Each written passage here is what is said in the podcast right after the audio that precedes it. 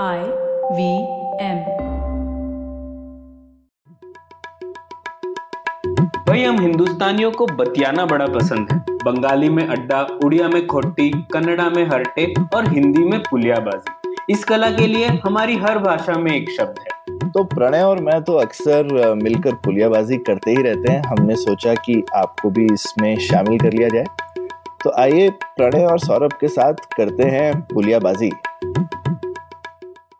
Hello Saurabh कैसे हैं आप? बढ़िया प्रणय तुम बताओ। सौरभ आज श्रोता देख रहे होंगे कि एक तीसरा नाम है यहाँ पर हमारे साथ क्योंकि जनरली हम लोग दोनों ही बात करते हैं पर इस बार मिहिर हमारे साथ है और मिहिर पहले भी पुलियाबाजी में आ चुके हैं और हम लोग आज बात कर रहे थे। सौरभ आपने तो देखा ही होगा वो आजकल काफ़ी न्यूज़ में आ रहा था वो WHO ने एक रिपोर्ट निकाली है कि कोविड से कितनी जाने गई भारत में उसके ऊपर कुछ आंकड़े आए थे कि सैतालीस लाख लोगों की मृत्यु हुई वगैरह। तो देखा क्या आपने उसके ऊपर? हाँ बिल्कुल देखा उसको लेकर के काफ़ी चर्चा भी हुई और काफ़ी लोगों को लोगों ने बोला उनको डब्ल्यू एच ओ को क्या मालूम वगैरह वगैरह हम्म। इस तरीके के उन पे लांछन भी लगे हैं थोड़े बहुत। पर मेरे हिसाब से वो अच्छी बात है मतलब किसी ने ट्राई तो किया और हम मेथोडोलॉजी वगैरह से एतराज़ कर सकते हैं, लेकिन मेरे ख्याल से ये ज़रूरी है जानना। तुमको नहीं लगता मतलब शायद हमारे यहाँ पे हम लोग इस बारे में डिस्कस भी नहीं कर रहे थे ना कि नंबर से क्या फ़र्क पड़ता है भाई, लेकिन फ़र्क पड़ता है ना कि कितना नंबर था, अगर हम नहीं जानेंगे, सोचेंगे तो आगे हम कैसे सीखेंगे और कैसे किसी की जवाबदेही बनेगी? बिल्कुल बिल्कुल। और इसीलिए हम लोगों ने सोचा कि इस बार की पुलियाबाजी में मिहिर को बुलाते हैं, क्योंकि मिहिर ने इसके ऊपर बहुत अच्छा एक पेपर लिखा है इकोनॉमिक एंड पॉलिटिकल वीकली में और हम लोग लिंक भी करेंगे उसको। तो उससे पता पड़ेगा कि इन आंकड़ों से हम क्या सीख सकते हैं। तो सबसे पहले तो ये थोड़ा गंभीर विषय है लेकिन हम लोगों को लगा कि सरकारी जवाबदेही के लिए इस तरीके के विषय पर चर्चा करना बहुत ज़रूरी है। तो मीर स्वागत है आपका पुलियाबाजी में। एक बार फिर। शुक्रिया शुक्रिया शुक्रिया। तो मीर हम लोग सबसे पहले तो यही जानना चाहेंगे कि ये जो हम नंबर डिस्कस कर रहे हैं, अब सरकार ने बोला पाँच लाख जाने गई थी और लैंडसेट की एक रिपोर्ट आई थी, उसमें शायद चालीस लाख का नंबर दिया था और अब डब्ल्यू ने सैतालीस लाख का नंबर दिया। तो आप सबसे पहले तो हम लोग यही बात कर सकते हैं, ये नंबर क्यों डिस्कस करना है? कुछ लोग कह सकते हैं कि क्या फ़ायदा, जो होना है वो हो गया, और जो जाने जानी थी वो तो चली गई, वापस नहीं ला सकता है, वगैरह वगैरह। तो सबसे पहले वहीं पे शुरू करते हैं। आप क्यों इतनी रुचि रख रहे हैं? आप क्यों अपना काम छोड़ के इसमें घुस रहे हैं और इतना स्टडी कर रहे हैं? देखिए, ये बहुत इम्पोर्टेंट सा सवाल है। इसके बारे में मैं ये कहना चाहूँगा पहले तो कि पिछले दो सालों में हम लोग सारे ही लोग काफ़ी समय घर पे बैठे हैं कि बीमारी हमारी वजह से ना फैले। काफ़ी हद तक इकोनॉमिक एक्टिविटी जैसे रोज़गार है उसमें काफ़ी बाधा आई, जिसकी वजह से लोगों को काफ़ी मुश्किल का सामना करना पड़ा। तो इस सारी सिचुएशन में ये सारे जो हमने इंडिविजुअल तरीके पर हम, तौर पर जैसे हमने ये देखा है कि कई लोगों को भूखा रहना पड़ा या फिर सौ मील से ऊपर चल के घर जाना पड़ा। तो ये सारे तरीके हमने क्यों अपनाए कि हमने इकोनॉमिक डिस्ट्रप्शन क्यों होने दिया? तो वो इसलिए होने दिया कि हमारे देश पर कोविड का कम से कम असर हो, और असर यही है कि लोगों की जान जा सकती है। इस बीमारी का कोई इलाज नहीं था दो साल पहले, और कोई अंदाज़ा भी नहीं था ये कितना ज़ोर से फैलता है और कितने जल्द से जल्द लोग इससे अफेक्ट हो सकते हैं। तो अगर हमने दो साल पहले से लेकर अब तक जो भी मास्क पहने हैं, हाथ धोए हैं बार बार या फिर घर पे बैठे हैं, या फिर अस्पताल की, कमी महसूस की है, या फिर कई कई चीज़ ऐसे हमने इग्नोर किया जो हमेशा उस उसके ऊपर ध्यान देंगे। तो अगर दो साल तक हमने ये सब किया है तो ये इसीलिए किया है क्योंकि सरकार ने ये बोला और हेल्थ एक्सपर्ट्स ने हमें ये बोला कि कोविड का काफ़ी ज़्यादा इम्पैक्ट हो सकता है जाने जा सकती है। इसी रोकने के लिए ही हमने ये किया। तो अगर हमने ये सब किया है तो इस कर, इसकी हमको क्या रिज़ल्ट मिला ये देखना भी इम्पोर्टेंट है एक तरीके से। दूसरी बात यह है कि जब भी हम एज ए सिटीजन इस देश में रहते हैं और सरकार के आदेशों का पालन करते हैं तो इसका ये मतलब नहीं है कि हम सरकार से सवाल ना पूछे। मतलब तो यही है कि सरकार हमारे लिए काम कर रही है या ना ये तो हमको एज सिटीजन हमेशा ध्यान में रखना चाहिए। तो मैं समझता हूँ कि जो भी काम सरकार ने किए लॉकडाउन किया वैक्सीन दिलाए या फिर दूरी रखने के लिए काफ़ी मैसेजिंग किया स्टेट बॉर्डर्स बंद कर दिए कई सारी चीज़ें जो हुई तो हमको ये अकाउंटेबिलिटी भी पूछनी चाहिए कि हाँ, ये सब हमने किया तो क्या इसका नतीजा अच्छा आया कि क्या भारतीय लोग बचे इस महामारी से? बिल्कुल। और और इसका कोई एब्सोल्यूट सवाल नहीं है, उससे ये भी पता चलता है कि शायद कई जगहों पे हम देख सकते हैं कि हमने अगर ये चार चीज़ें करी तो इससे क्या असर हुआ? और किसी और ने अगर कोई दूसरी चार चीज़ें करी तो उससे क्या असर हुआ? आई मीन ये कोई ना तो पहली महामारी है जो आई है, ना आखिरी होने वाली। तो हम लोग इससे जितना सीख लें, उतना अच्छा है, क्योंकि आगे भी कुछ ना कुछ ऐसा ऐसा तो नहीं है कि इसके बाद में कभी कुछ नहीं होगा। तो जितने हम लोग सजग रहे, जितने हम लोग लेसन ले सकें इतनी बड़ी घटना हुई और उसके बाद में हम लोग ने कुछ इससे अगर सबक नहीं सीखा तो फिर हमारा दुर्भाग्य है। और इसमें और एक मैं बात जोड़ना चाहूँगा, जो कि हम सामाजिक तौर पे बात कर रहे हैं कि ये सब हमने किया। लेकिन अगर आप इंडिविजुअल फैमिलीज़ को देखें तो पूरे भारत में ऐसे बहुत सारे घर हैं जिन्होंने अपने कोई किसी ने अपनी माँ को खोया है किसी ने बाप को खोया है किसी ने भैया को खोया है। तो हर एक फैमिली में ऐसा है और ऐसा है कि ये बीमारी जिसका इलाज नहीं है इस वजह से ये नहीं कह सकते कि कौन किसको खो देगा। ऐसा नहीं है कि इसका इलाज हो सकता था या पैसे खर्च कर सकते थे या डॉक्टर के पास जा सकते थे। तो कई फैमिलीज़ में ऐसा है कि ये होना ही था ये जो रेजिग्नेशन है ये बात सही नहीं है। क्योंकि। बीमारी फैलने से रोकना या बीमारी का असर कम से कम हो इसके लिए काम करना यही सारे डॉक्टर्स का या सरकार का काम था? तो इंडिविजुअल फैमिली लेवल पर भी लोगों ने ये जानना चाहिए कि वो अकेले नहीं है। उनके साथ लाखों लोग ऐसे हैं जिनके रिश्तेदार या दोस्त इस बीमारी से अपनी जान गंवा चुके हैं। तो इस मामले से भी मैं समझता हूँ कि हर एक फैमिली को ये समझना चाहिए कि बीमारी का असर क्या हुआ। बिल्कुल। बिल्कुल। और हम लोग देख रहे हैं कैसे चीन में अभी भी लॉकडाउन पे लॉकडाउन चल रहा है। और खैर, वहाँ पे तो सरकार की जवाबदेही नहीं है या लोग वो सप्रेस कर सकते हैं अगर लोगों में थोड़ा रोष भी हो तो। लेकिन हम तो एक लोकतंत्र में रहते हैं तो हमें तो सरकार से जवाबदेही पूछने का हक है और हमारी ज़िम्मेदारी भी है शायद।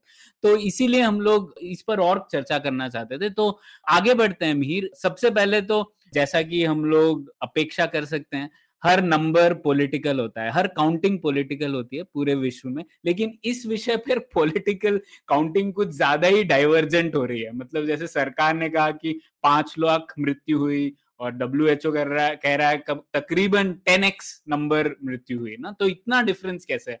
तो इसलिए हम लोग ये जो सिस्टम है, उसको बेहतर समझने की कोशिश करते हैं। तो सबसे पहले तो आप ये बता सकते हैं, भारत में जो मृतकों की संख्या है वो कैसे अनुमानित की जाती है? क्योंकि हमें ये पता है कि भारत में तकरीबन 80 लाख मृत्युएँ होती हैं हर साल। तो उसकी गिनती कैसे होती है? कुछ बताएँगे उसके बारे में। बिल्कुल मतलब 80 लाख का आंकड़ा बहुत बड़ा लगता है। ऐसे 80 लाख लोग हम सम, सोच नहीं पाते कि कितना बड़ा आंकड़ा है। तो पहले तो ये समझना होगा कि भारत की आबादी करीबन 135-140 करोड़ तक पहुँच चुकी है। तो इतनी बड़ी आबादी में अस्सी लाख मृतक मतलब एक परसेंट से भी कम हो जाता है एक साल में।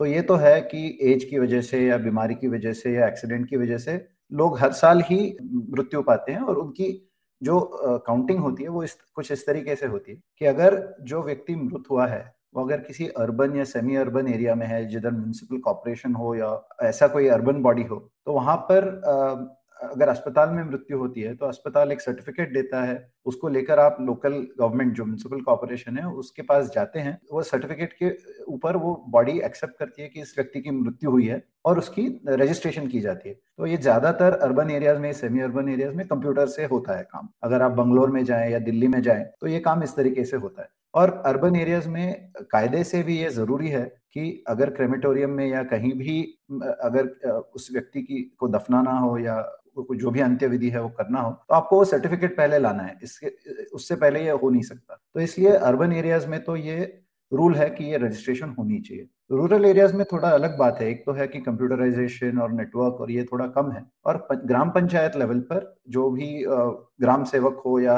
और कोई जो भी स्टेट गवर्नमेंट अपॉइंटेड ऑफिसर हो, उसके पास लोग जाते हैं कि हमारे घर में मृत्यु हुई है, आप नोन कीजिए, इसकी आप रजिस्ट्रेशन कीजिए। लेकिन ये हर दफ़ा होता ही है, ऐसे नहीं है। कई लोग ऐसे हैं कि जो गुजर जाते हैं, उनका नेक्स्ट ऑफ़ किन नहीं है या फिर तो कोई रजिस्ट्रेशन शायद ना हो। कई लोग ऐसे एरियाज़ में रहते हैं और उनकी कोई प्रॉपर्टी ना हो तो फैमिली समझती है कि रजिस्ट्रेशन करने की कोई ज़रूरत ही नहीं। व्यक्ति गुजर गया तो जो भी होना है वो होना है, लेकिन सरकार को बता के कोई फ़ायदा नहीं। तो ये कंपलसरी तो है एक तरीके से अर्बन एरियाज़ में तो हो जाता है, लेकिन देश के कई हिस्से ऐसे हैं जहाँ पर ये होता नहीं। तो ये जो रजिस्ट्रेशन होते हैं, ग्राम पंचायत लेवल से लेकर म्यूनसिपल कॉरपोरेशन तक, इसकी पूरी गिनती नीचे से ऊपर तक स्टेट गवर्नमेंट तक आती है और स्टेट गवर्नमेंट ये रिपोर्ट सेंट्रल गवर्नमेंट को देती है, यूनियन गवर्नमेंट को और वो सारे राज्यों के रिपोर्ट्स ऐड होके जो गिनती निकलती है, वो आंकड़ा जो 80 लाख का आपने बताया, वो निकल आता है। ये है कि जो लोग सरकार के ऑफ़िस में जाकर उन्होंने बताया कि हमारे फैमिली में या हमारे पहचान में किसी की मृत्यु हुई है आप इसकी रजिस्ट्रेशन कीजिए। तो ये है सीआरएस इसके इस चीज़ पूरी सिस्टम को सिविल रजिस्ट्रेशन सिस्टम बोलते हैं। तो इससे ये आंकड़ा रजिस्टर होता है। तो लेकिन ये आंकड़ा आप जानिए कि ये आंकड़ा वही है जो सरकार को पता है कि ये लोग गुजर गए ये अस्सी लाख जो है जो सच आंकड़ा है वो इससे बड़ा हो सकता है। इससे बड़ा ही होगा ये हम मान ही सकते हैं क्योंकि हमको पता ही है कि ये तो रिपोर्टेड है तो अनरिपोर्टेड कुछ तो होगा ज़ीरो तो नहीं है। बिल्कुल। इनफैक्ट इस पे सरकार ने हर साल रिपोर्ट कराई है और पिछले पाँच छह सालों में इसमें काफ़ी ज़्यादा सुधार आया है कि हम्म। पहले 80 प्रतिशत से कम भी मृत्युओं की रजिस्ट्रेशन होती थी जो कि 2019 में जो सबसे पैंडेमिक के पहले जो साल था उसमें वो बानवे प्रतिशत तक चली गई है। तो ऐसे मान सकते हैं कि सरकार के हिसाब से बानवे प्रतिशत रजिस्ट्रेशन होती है। सच रजिस्ट्रेशन कितनी हो वो कैसे आंकड़ा लगाते हैं ये भी अलग बात है। इसमें भी डिबेट हो सकता है लेकिन सरकार कहती है कि बानवे प्रतिशत मृत्युओं की रजिस्ट्रेशन होती है। ठीक। ठीक है और ये तो हो गया सीआरएस और एक और आ, कोई तरीका होता है ना अनुमान करने का? बिल्कुल तो सीआरएस ये है ये अनुमान नहीं है। ये बिल्कुल ये सही आंकड़ा है कि इसमें जाके आपने बताया है कि मौत हो चुकी है और आप रजिस्ट्रेशन कराइए। तो सीआरएस में जो भी आंकड़ा है वो सही होना चाहिए। वो काफ़ी हम्म। हद तक कभी कभी बदलता है क्योंकि मौत की रजिस्ट्रेशन तीन महीने बाद हो सकती है या फिर कभी कभी कोई स्टेट्स का आंकड़ा बाद में जो रिपोर्ट करेक्शन कराते हैं उससे बदलता है ऐसे होता है। लेकिन टोटल। कितनी मौतें हुई इसके लिए सरकार का एक अलग सिस्टम है ये सर्वे की बेसिस पे होता है कि कई लाख फैमिलीज़ का मेरे अगर मैं गलत ना हूँ तो आठ लाख घरों में household eight lakh household survey किया जाता है हर साल। और वो आठ लाख घरों में सवाल पूछा जाता है कि क्या इस साल में आपके घर में किसी की मृत्यु हुई है? तो अगर ये या, या फिर बर्थ भी हुई है बर्थ एंड डेथ दोनों का सर्वे होता है तो अगर बर्थ हुई है तो बर्थ की आंकड़ा गिना जाता है डेथ हुई है तो वो आंकड़ा गिना जाता है और ये जो आठ लाख घर है तो उनके हिसाब से आठ लाख घर ये पूरे देश का एक रिप्रेजेंटेशन मानते हैं और उनका जो आंकड़ा आता है उसके बेसिस पर गणित का इस्तेमाल करके बोलते हैं कि अगर इन आठ लाख घरों में इतना हुआ है तो पूरे पूरी आबादी में कितनी मौतें हुई होंगी। तो ये एसआरएस वाला आंकड़ा है। जिससे वो बानवे प्रतिशत निकलता है। ठीक। समझ गए ये। तो शायद वो एसआरएस से जो नंबर होता होगा वही वो डिनोमिनेटर रहता होगा 92 परसेंट कैलकुलेट करने के लिए? बिल्कुल क्योंकि बिल्कुल सही हाँ। बिल्कुल सही। ठीक है ठीक। हाँ. ओके तो ये हम लोगों को समझ में आ गया कि आम तौर पर किस तरीके से हम लोग नंबर गिनते हैं। और सरकार कह रही है कि उन दो, 2019 तक 92 परसेंट जो थे वो सिविल रजिस्ट्रेशन सिस्टम में हम लोग नोट कर रहे थे। ठीक है तो अब आगे बढ़ते हैं कोविड पर आते हैं। तो सरकार ने कहा कि तकरीबन पाँच लाख मौतें हुई डेढ़ दो साल में। उन्होंने, सरकार ने कैसे अनुमान लगाया? उनकी क्या नीति थी ये असाइन करने की कि ये जो मृत्यु हुई है, ये कोविड नाइन्टीन की वजह से हुई है? बिल्कुल, इसमें इसमें आप जानिए कि जब भी अस्पताल में किसी की मृत्यु होती है तो डॉक्टर को उसमें डॉक्टर को कंपलसरी है कि उसमें वो लिखे किस वजह से इस व्यक्ति ये ये, ये व्यक्ति की मृत्यु हुई है। अगर अगर कोई गुजर गया है कैंसर की वजह से तो लिख सकते हैं कि कैंसर था या हार्ट अटैक की वजह से तो हार्ट अटैक लिख सकते हैं। या फिर आ, कोई ऐसे अननोन रीजन या एक्सीडेंट विक्टिम है कोई रोड एक्सीडेंट से आया है तो लिख सकते हैं एक्सीडेंट से हुआ है या कोई भी अलग वजह हो सकती तो कोविड के मामले में यह है कि सरकार ने डॉक्टरों को गाइडेंस दिया हुआ है कि अगर किसी व्यक्ति की मृत्यु इस पर्टिकुलर एक कारण से होती है तो आप कोविड कह सकते हैं। जैसे कि डॉक्टर्स कोविड का निदान कैसे करते हैं? वो देखते हैं कि या तो आरटीपीसीआर टेस्ट कराते हैं या फिर एंटीजन टेस्ट कराते हैं। अगर टेस्ट उपलब्ध हो तो तो वो टेस्ट अगर पॉजिटिव आता है तो मान लेते हैं कि इस व्यक्ति को कोविड हुआ है। अगर वो टेस्ट के बाद कुछ ही दिनों में या कुछ हफ्तों में उस व्यक्ति की मौत हो जाती है और उसमें सिम्टम्स दिखते हैं कि लंग्स इन्फेक्शन हुआ है, जो भी कोविड के हैं तो डॉक्टर उसमें लिख देता है कि ये मृत्यु कोविड की वजह से हुई है। उसके अलावा और भी है कि अगर टेस्ट नेगेटिव आता भी है, फिर भी डॉक्टर को लगता है कि पैटर्न देख के ये कोविड से हुआ है, कि सीटी स्कैन में आपको लंग्स भरे हुए दिखाई दे रहे हैं या जो भी है तो भी डॉक्टर लिख सकता है कि कोविड से मृत्यु हुई। लेकिन सरकारी गाइडेंस जो है कि इस कारणवश आप लिख सकते हैं कोविड से मृत्यु हुई है तो डॉक्टर लिख सकता है। लेकिन अगर वो कारण मीट ना हो, या फिर किसी व्यक्ति की मौत हो जाए डॉक्टर को मिलने से पहले या टेस्ट होने से पहले तो डॉक्टर ये तो लिख नहीं सकता। मौत जब हो जाती है, उसके बाद तो ये टेस्टिंग और इससे तो होने से रहा। तो इस वजह से सरकारी जो भी आंकड़ा है, जो पाँच लाख का आपने कहा, वो चार लाख इक्यासी हज़ार है पूरा साल बीस सौ ट्वेंटी ट्वेंटी और ट्वेंटी ट्वेंटी वन। दो साल मिला के चार लाख इक्यासी हज़ार, जो अब तक करीबन पाँच लाख चालीस हज़ार के पद तक पहुँच गया है आज की तारीख में। तो ये जो चार लाख इक्यासी हज़ार है इसमें कहीं ना कहीं एक आरटीपीसीआर रिपोर्ट है कहीं ना कहीं एक सीटी स्कैन है कहीं ना कहीं कोई और डॉक्टर का दस्तावेज़ है जिससे ये जाना जाता है कि ये कोविड से मौत हुई है। तो इसमें क्या प्रॉब्लम है? तो पोस्टमार्टम क्यों नहीं हम्म। करते मेहर? पोस्टमार्टम अलाउड नहीं है या वो टेस्ट नहीं काम करता है? क्योंकि मैंने काफ़ी लोगों के मुँह से सुना है कि उन्होंने उनको लगा कि उनके किसी परिजन की या फैमिली मेंबर की डेथ जो है वो उनको लगा कोविड से हुई है लेकिन टेस्ट नहीं करा पाए थे।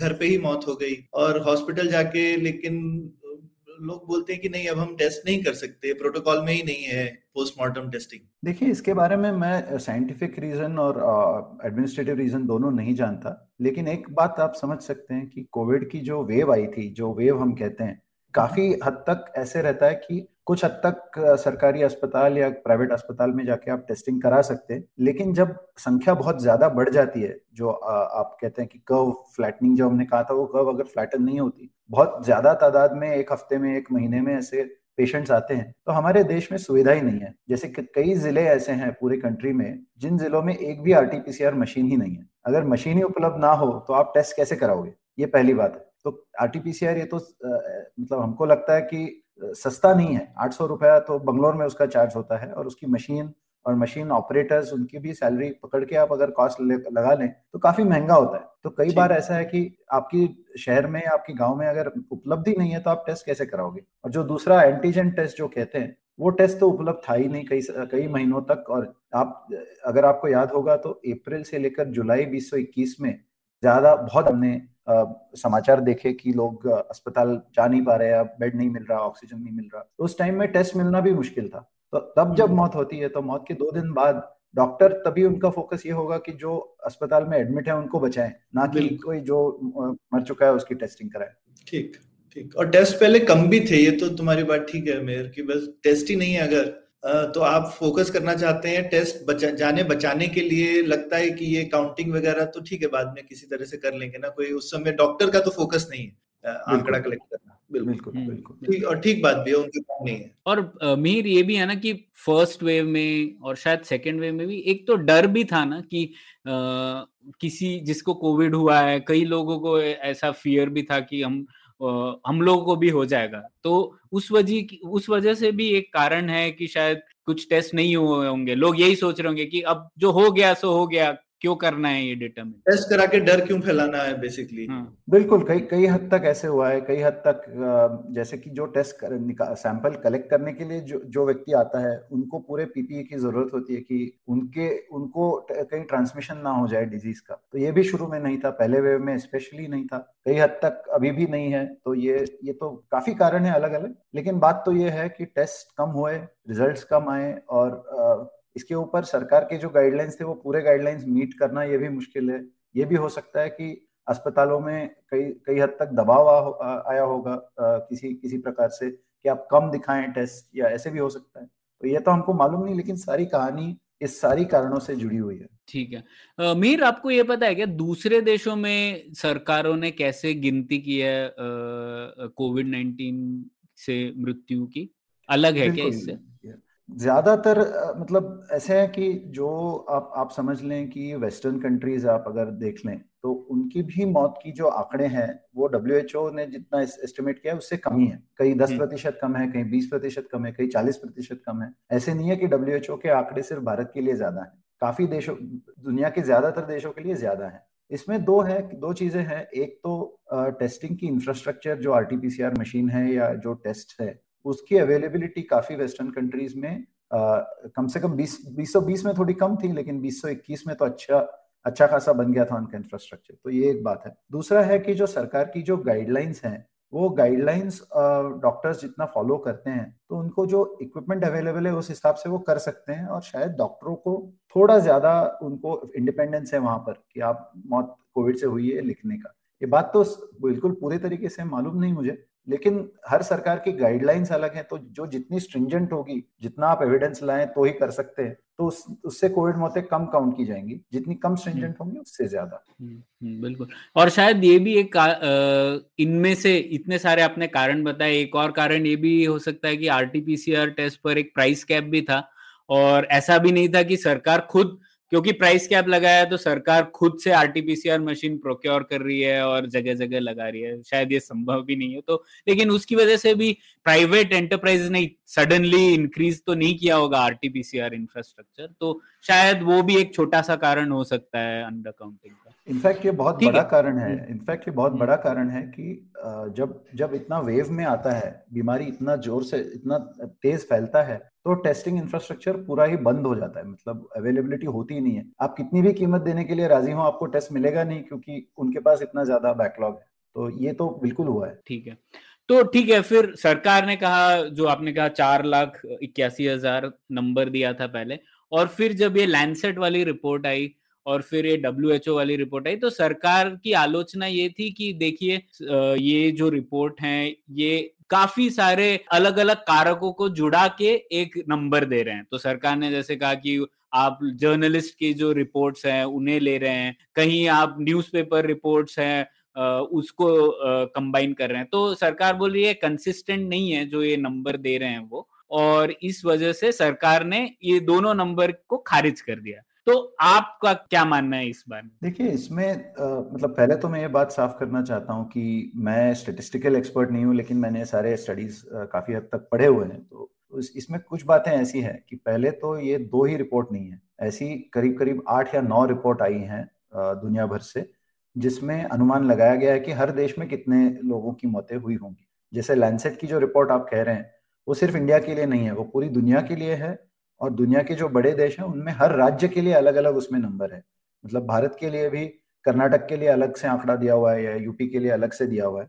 तो ये बात है कि सात या आठ रिपोर्ट ऐसी है, जिसमें ये भारत के लिए जो आंकड़ा है, जो कहते हैं एक्सेस डेथ्स या अधिक मृत्यु। तो पहले तो हमको दो चीज़ें समझनी चाहिए कि जो चार लाख इक्यासी हज़ार जो सरकार बोल रही है, वो सरकार मानती है कि इन लोगों की मृत्यु कोविड से हुई, जैसे हमने देखा रीजन, पता है इसलिए। लेकिन जो सैतालीस लाख डब्ल्यूएचओ कह रहा होगा या लैंडसेट जो चालीस लाख का आंकड़ा ले रहा है, वो ये नहीं कह रहे कि ये लोग कोविड की वजह से ही मरे हैं। वो सिर्फ़ ये कह रहे हैं कि अगर इस साल में कोविड बीमारी नहीं होती, अगर ये साल, पिछले साल जैसा ही होता, बीस जैसा तो 40 लाख लोग या बीस बीस और बीस मिला के तो डब्ल्यू का है कि बीस में करीबन आठ लाख ज़्यादा मृत्यु हुई है और बीस में उनचालीस लाख, थर्टी नाइन लाख तो ये डब्ल्यू एच ओ का कहना यह है कि ये जो अधिक मृत्यु है, ये अगर नॉर्मल ईयर होता नॉन पेंडेमिक ईयर होता तो जिससे हो, जितनी होती उससे आठ लाख ज़्यादा है या उससे उनचालीस लाख ज़्यादा है। तो ये डब्ल्यू नहीं कह रहा कि कोविड की वजह से मरे। तो पहले तो सरकार इस मामले का आ, काफ़ी हद तक इंफॉर्मेशन ऐसे हो रहा है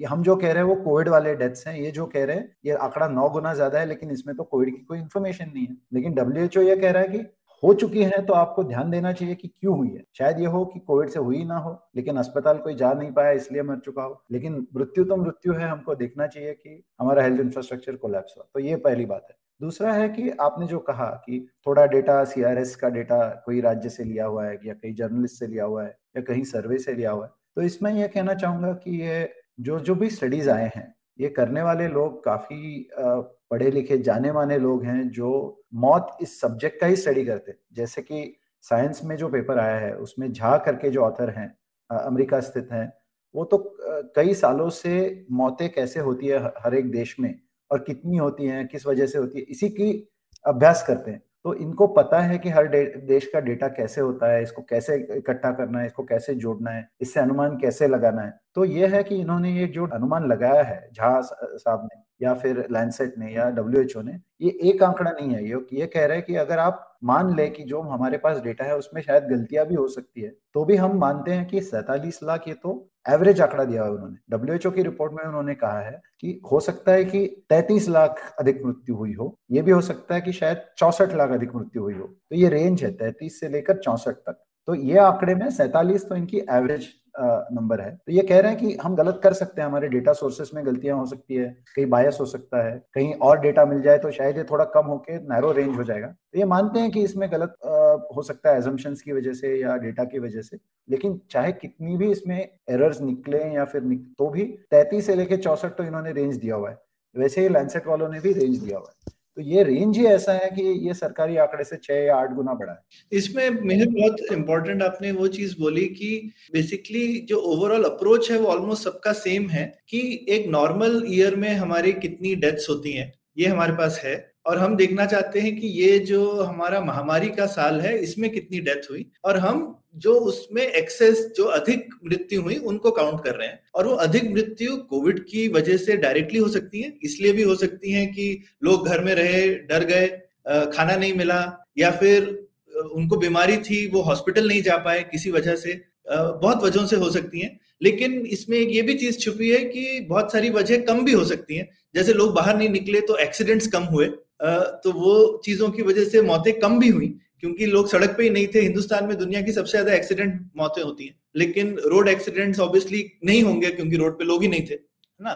लेकिन ये उन सब चीज़ों का घटा बढ़ा करके जो भी एक्सेस नंबर है ये वो नंबर कैलकुलेट करने की कोशिश है। बिल्कुल बिल्कुल। और कोशिश कोशिश ऐसे है कि इनका सारों का डेटा सेम नहीं है। कुछ लोगों ने हम्म। और भी अलग तरीके से अनुमान लगाया जैसे अरविंद सुब्रमण्यन है जो कि पहले हम्म। भारत सरकार के एडवाइजर रह चुके हैं। उन्होंने हम्म। अनुमान लगाने के तीन तरीके जताए हैं। उनमें से एक तरीका यह है कि कोविड की इन्फेक्शन फेटेलिटी रेट क्या है? कि अगर किसी व्यक्ति को इन्फेक्शन हो जाता है तो अगर 100 व्यक्ति को इन्फेक्शन हो जाता है तो लगभग एक या दो व्यक्ति या 1.4 व्यक्तियों की मौत हो सकती है। ऐसे दुनिया भर में एवरेज ऐसे पाया गया है क्योंकि इसकी कोई इसका कोई इलाज नहीं है और सारे इंसान ही है तो मरने की जो जेनेटिक प्रोबेबिलिटी थोड़ा बहुत फ़र्क हो सकता है लेकिन सारे इंसान हैं।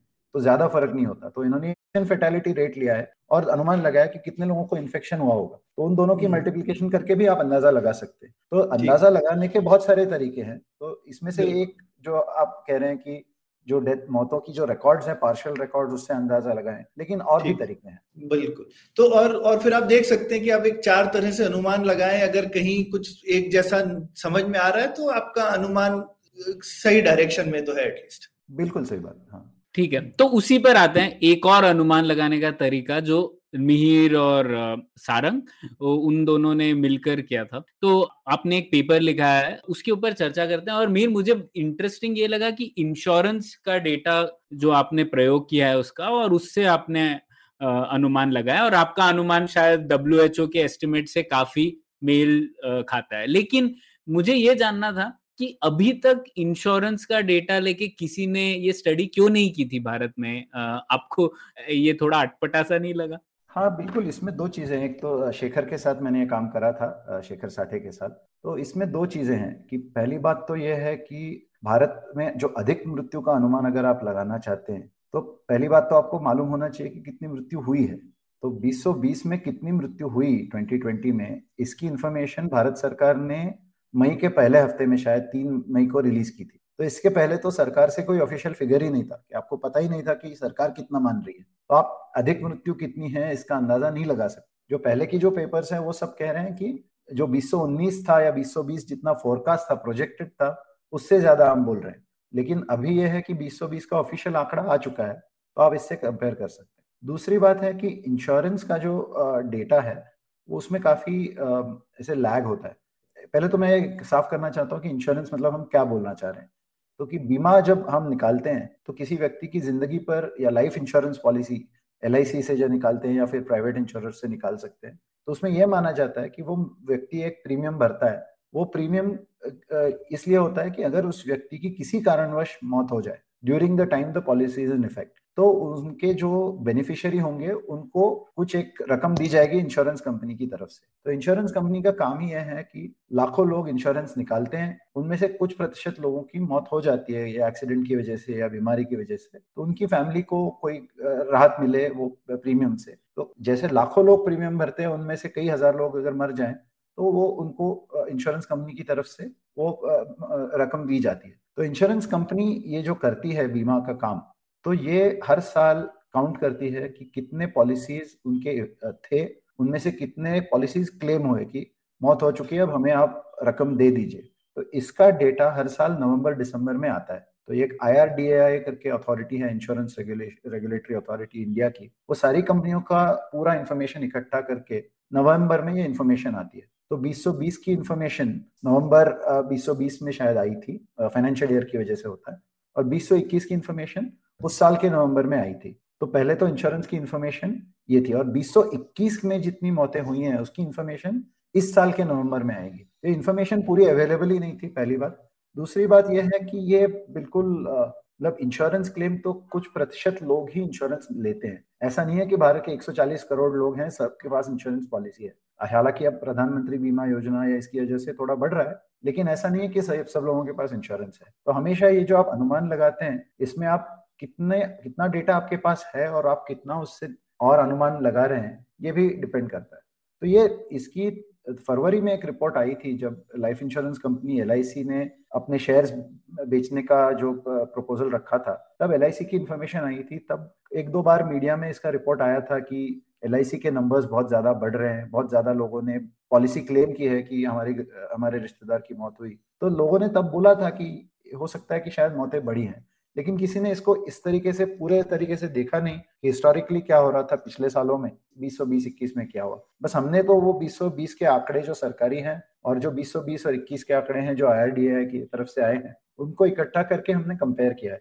तो ये कर तो कोई भी सकता था हमने तो थोड़ा शायद उसको कहते हैं कि एक मतलब सही वक्त पर एक पूरा गणित निकाल के हमने रखा है आपके सामने तो ये क्या एलआईसी का आईपीओ हुआ इसीलिए आपको नंबर जल्दी मिल गया अदरवाइज़ नवंबर में ही आता है मेहर पूरा तरीके से ये नहीं है 2021 के जो नंबर हैं नौ महीनों के अप्रैल से लेके दिसंबर तक वो हम्म। वो आंकड़े आई के रिपोर्ट नवंबर में आती तभी पूरे तरीके से मिलते कुछ इंश्योरेंस अच्छा। ऐसे हैं जो तीन महीनों के आंकड़े भी रिलीज़ करते लेकिन पूरी इंडस्ट्री का नहीं मिलता। तो एलआईसी ने इन, इनका आईपीओ था तो नौ महीनों का आंकड़ा दिया हुआ है। अब भी हमको पता अच्छा। नहीं कि जनवरी से लेके मार्च 2022 इस साल क्या हुआ है इंश्योरेंस क्लेम्स में ये हमको नहीं पता। तो ये नौ महीने के आंकड़े एलआईसी की वजह से मिले हैं और हमने देखा है अच्छा। कि एल लगभग हाफ़ इंश्योरेंस क्लेम्स LIC के होते हैं हर साल। एल हम्म। इतना बड़ा कंपनी है कि आधे क्लेम्स तो एल की तरफ़ से उसका भुगतान किया जाता है और बाकी के आधे बाकी सारे इंश्योरेंस कंपनी मिला पर ये यूजफुल डेटा है क्योंकि डेल्टा वेव उसी टाइम पे आई है।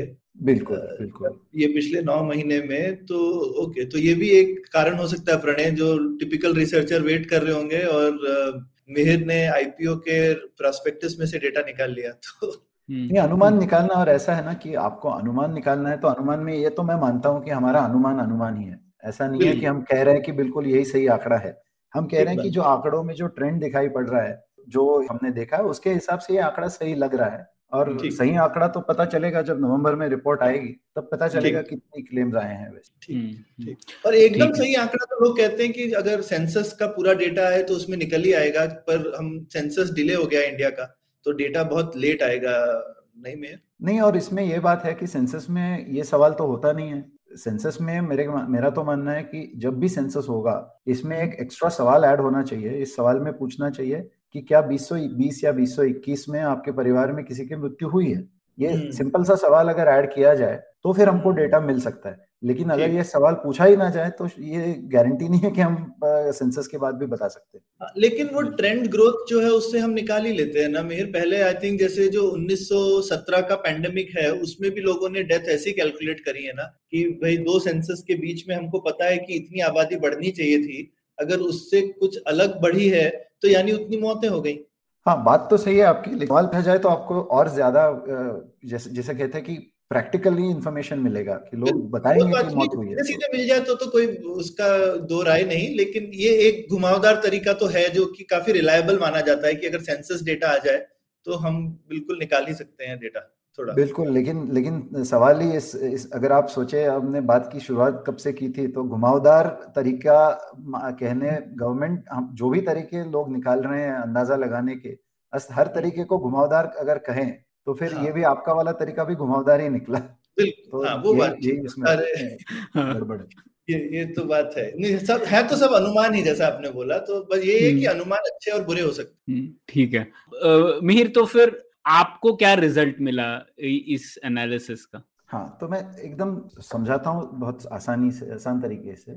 कि हमने देखा कि 2017 से लेकर के हमने इंश्योरेंस का डेटा देखा। तो इंश्योरेंस दो तरीके के होते हैं कि या तो आप और हम खुद जाकर इंश्योरेंस कंपनी को बोल सकते हैं हमको पॉलिसी बेचो और हम पैसा देंगे और फिर पॉलिसी खरीदेंगे। तो इसको कहते हैं इंडिविजुअल पॉलिसीज़ दूसरा है कि हम आ, किसी ग्रुप के मेंबर हो सकते हैं। जैसे कि हम किसी कंपनी के लिए अगर काम कर रहे हैं तो कंपनी का एक ग्रुप इंश्योरेंस होता है उसमें हम हमारी लाइफ इंश्योरेंस भी हो जाती है। तो दोनों तरीके के पॉलिसी जब मौत हो जाती है तब क्लेम होते हैं। तो हमने देखा कि 2017 में 18 में और 19 में करीबन 2017 में 15 लाख पचासी हज़ार पॉलिसीज़ क्लेम हुई थी। 2019 में वो करीब करीब 18 लाख तक पहुँच गई थी। तो हमने देखा कि ये पॉलिसीज़ बढ़ रही है कि 15 लाख पचासी से 18 लाख तक तीन साल में बढ़ा। लेकिन उसी दौरान जो सरकार ने जो सीआरएस डेटा के मुताबिक कितनी मौतें हुई हैं ये बोला था वो भी चौसठ सात लाख से लेकर छिहत्तर लाख तक पहुँच गया था। तो वो भी हम्म। आंकड़ा बढ़ रहा था। तो हमने हम्म। देखा कि लगभग हर साल करीबन 24 प्रतिशत होता है रेशियो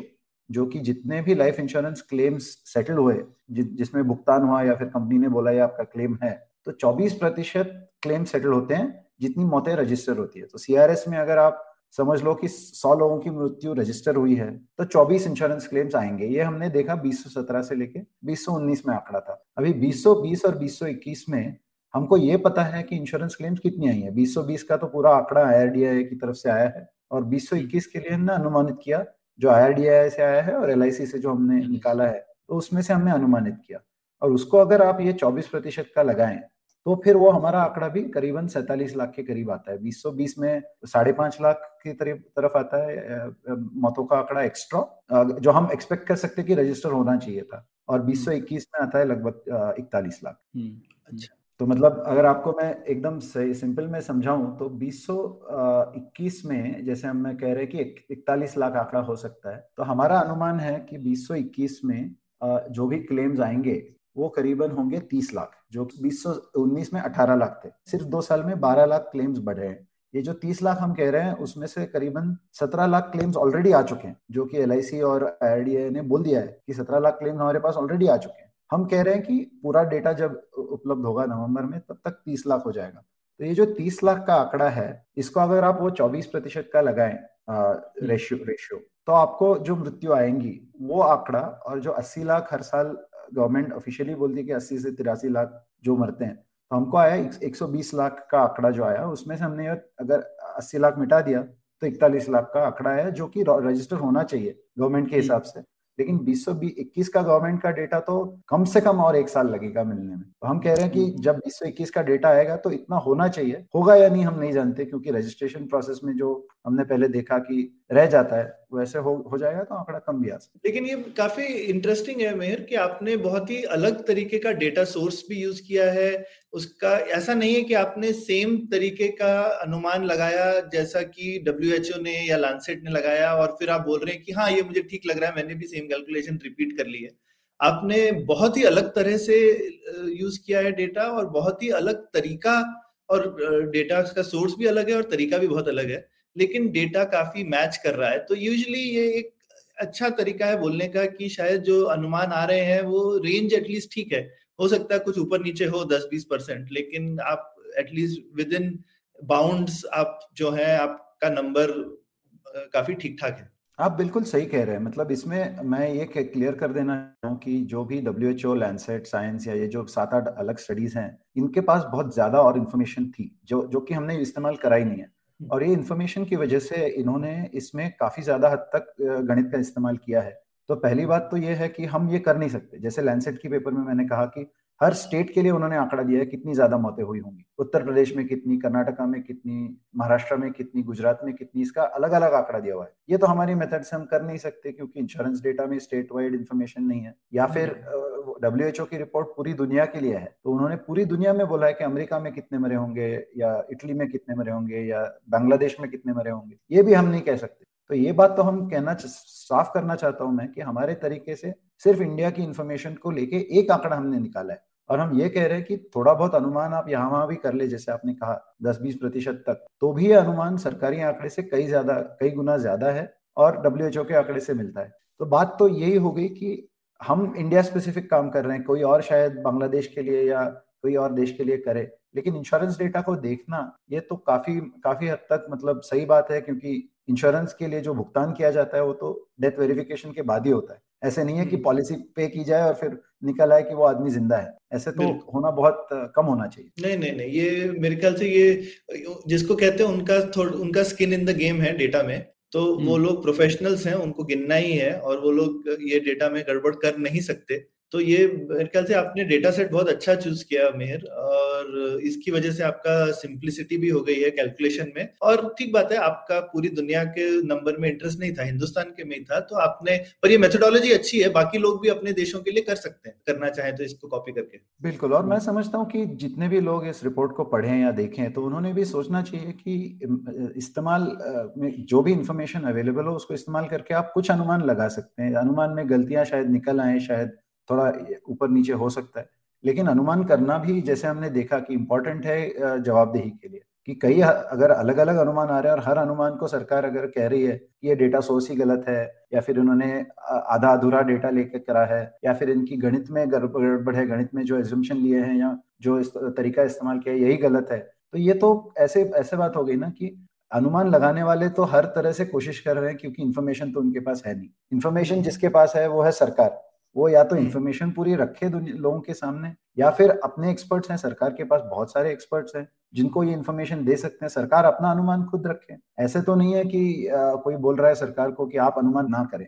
यह है कि पूरी दुनिया ये चाह रही है कि दुनिया में ये महामारी का जो असर हुआ है इसका असर हम जाने और जैसे सौरभ आपने कहा कि कुछ सबक सीखे इससे तो हम भी दरखास्त करते हैं सरकार से कि अपना भी अनुमान निकाले। और तरीके रखे जैसे कि जो भी इसमें पढ़ाई करते हैं वो तरीका देख के उसमें भी कोई कमेंट निकल आए। तो सारे लोग अगर इस अनुमान लगाएँगे तो पता चलेगा कि आंकड़ा क्या हो सकता है। बिल्कुल। लेकिन कुछ आठ से दस गुना तो मतलब बहुत ही भयावह नंबर है पर ये इससे कम तो और मेरे ख्याल से जो लोग अपने अपने हिसाब से भी अंदाज़ा लगा रहे थे वो कोई भी आप किसी से भी पूछेंगे तो मुझे नहीं लगता कि ये चार पाँच लाख का नंबर कोई भी हिंदुस्तानी अपने दिल में मानता है। जिसने भी ये बुरा का, काल देखा है वो सब जानते हैं कि ये नंबर बहुत बड़ा है लेकिन शायद कितना बड़ा है ये किसी के दिमाग में नहीं आ रहा था। पाँच गुना है छह गुना है लेकिन लगभग दस गुना है। ऐसा आठ से दस गुना है ये ऐसा लगता है क्योंकि नंबर कम भी हो सकता है ज़्यादा भी जो आप लोगों ने कैलकुलेट किया है। दोनों पॉसिबिलिटीज हैं। हो सकता है कि बहुत ज़्यादा मौतें अनइंश्योर्ड सेगमेंट में हुई हो। तो ये कम हो सकता है शायद ज़्यादा मतलब ज़्यादा हो सकता है कम तो नहीं हो सकता ऐसा बोलना ठीक होगा क्या अमीर मैं मैं कमेंट नहीं करना चाहता क्योंकि डेटा बहुत ही कम था। मतलब मतलब मैं ये कहना चाह रहा हूँ कि हमारी मेथड इतनी सिंपल है कि आ, हमने तो कोशिश करी है कि जितने भी इसके क्रिटिसिज्म हो सकते हैं कि ये आपने देखा नहीं या वो देखा नहीं है उसको एड्रेस करें। ये हो सकता है कि गणित में कहीं कहीं ना कहीं कोई एजम्पन शायद गलत निकल आए थोड़ा सा लेकिन मैं मानता ज़रूर हूँ कि जो हमारा आंकड़ा सैतालीस लाख का है वो WHO से मिल रहा है या फिर लैंडसेट से मिल रहा है साइंस से मिल रहा है ये एक्सीडेंट नहीं है। ये यही है कि हम्म। किस किसी भी कोई भी अगर फिनोमिना कोई घटना घटती है उसको अलग अलग तरीके से आप देख सकते हैं। और जिस भी तरीके से आप देखे उस घटना का सच तो सामने निकल आना है। ऐसे नहीं है हम्म। कि सच सामने नहीं निकल आएगा। ऐसे नहीं होगा कि बिल्कुल ही आपका गलत नतीजा निकला हो। तो मैं मानता हूँ कि ये बाकी स्टडीज़ को हमारा थोड़ा उसको सपोर्ट करता है कि आप किसी और डेटा सोर्स से भी देखें। तो भी आपको लगभग वही आंकड़ा आ रहा है तो यही उसकी शायद यूटिलिटी यही है कि हर एक तरीके से आपको इस घटना को देखना चाहिए। ठीक। बिल्कुल। तो बहुत बहुत शुक्रिया मिहिर ये काफ़ी अच्छा योगदान है इस डिबेट में। जैसा कि सौरभ कह रहे थे शायद दूसरे देशों के लिए भी ये तरीका फ़ायदेमंद हो सकता है। और यही है शायद एक बड़ी कहानी ये भी है कि भारत का जो स्टेटिस्टिकल इंफ्रास्ट्रक्चर है वो थोड़ा कमज़ोर है और उसी की वजह से ये सब चीज़ें हो रही है। नहीं तो शायद जो सरकार नंबर लाती उससे काफ़ी लोगों को उस पर भी विश्वास होता। लेकिन वो स्टेटिस्टिकल इंफ्रास्ट्रक्चर बहुत लोगों ने लिखा है कमज़ोर है और उसे सदृढ़ करने की बहुत ज़रूरत है। तो वो भी एक बड़ी कहानी है इसमें। तो इसी मुद्दे पर खत्म करते हैं ये एपिसोड। बहुत बहुत शुक्रिया मीर। बहुत कुछ सीखने मिला। Thank you. Thank you thank you बहुत शुक्रिया। उम्मीद है आपको भी मज़ा आया। यह पॉडकास्ट संभव हो पाया है तक्षशिला इंस्टीट्यूशन के सपोर्ट के कारण। तक्षशिला पब्लिक पॉलिसी में शिक्षा और अनुसंधान के लिए स्थापित एक स्वतंत्र संस्था है। आप दुनिया के किसी भी कोने में हो, आपकी उम्र कुछ भी हो, अगर आप पब्लिक पॉलिसी विदेश नीति या टेक्नोलॉजी गवर्नेंस में रुचि रखते हैं तो तक्षशिला की website Takshashila dot org dot in पर उनके कोर्सेज को ज़रूर चेक कीजिए। और अगर आप पुलियाबाजी में शामिल होना चाहते हैं तो हमसे कनेक्ट कीजिए Puliyabaazi at Gmail dot com पर या फिर एट पुलियाबाजी ट्विटर पर। शुक्रिया।